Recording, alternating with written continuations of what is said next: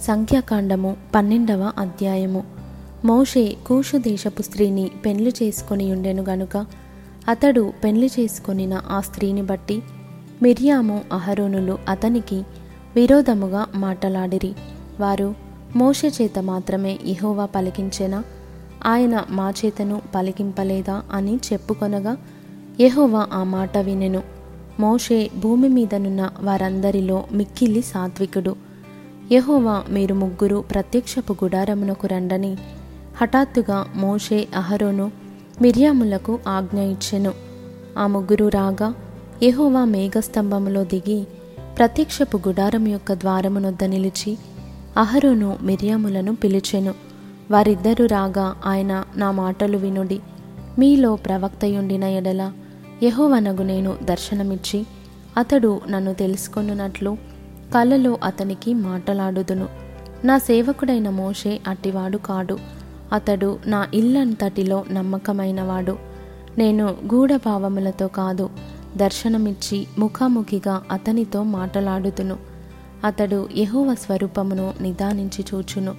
కాబట్టి నా సేవకుడైన మోషేకు విరోధముగా మాటలాడుటకు మీరేల భయపడలేదనెను.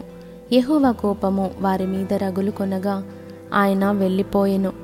మేఘమును ఆ ప్రత్యక్షపు గుడారము మీద నుండి ఎత్తబడెను. అప్పుడు మిరియాము హిమము వంటి తెల్లని కుష్టుగలదాయెను.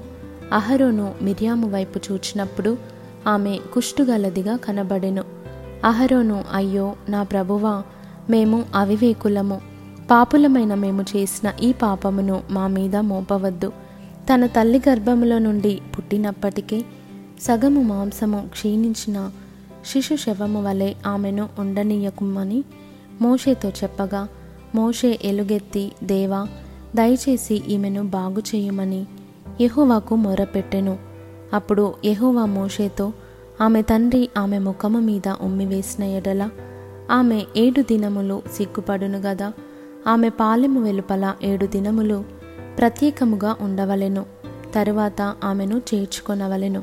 కాబట్టి మిర్యాము ఏడు దినములు పాలెము వెలుపలనే గడిపెను. మిర్యాము మరలా చేర్చబడు వరకు జనులు ముందుకు సాగరైరి. తరువాత జనులు హజేరోతు నుండి పాగి పారాను అరణ్యములో దిగిరి.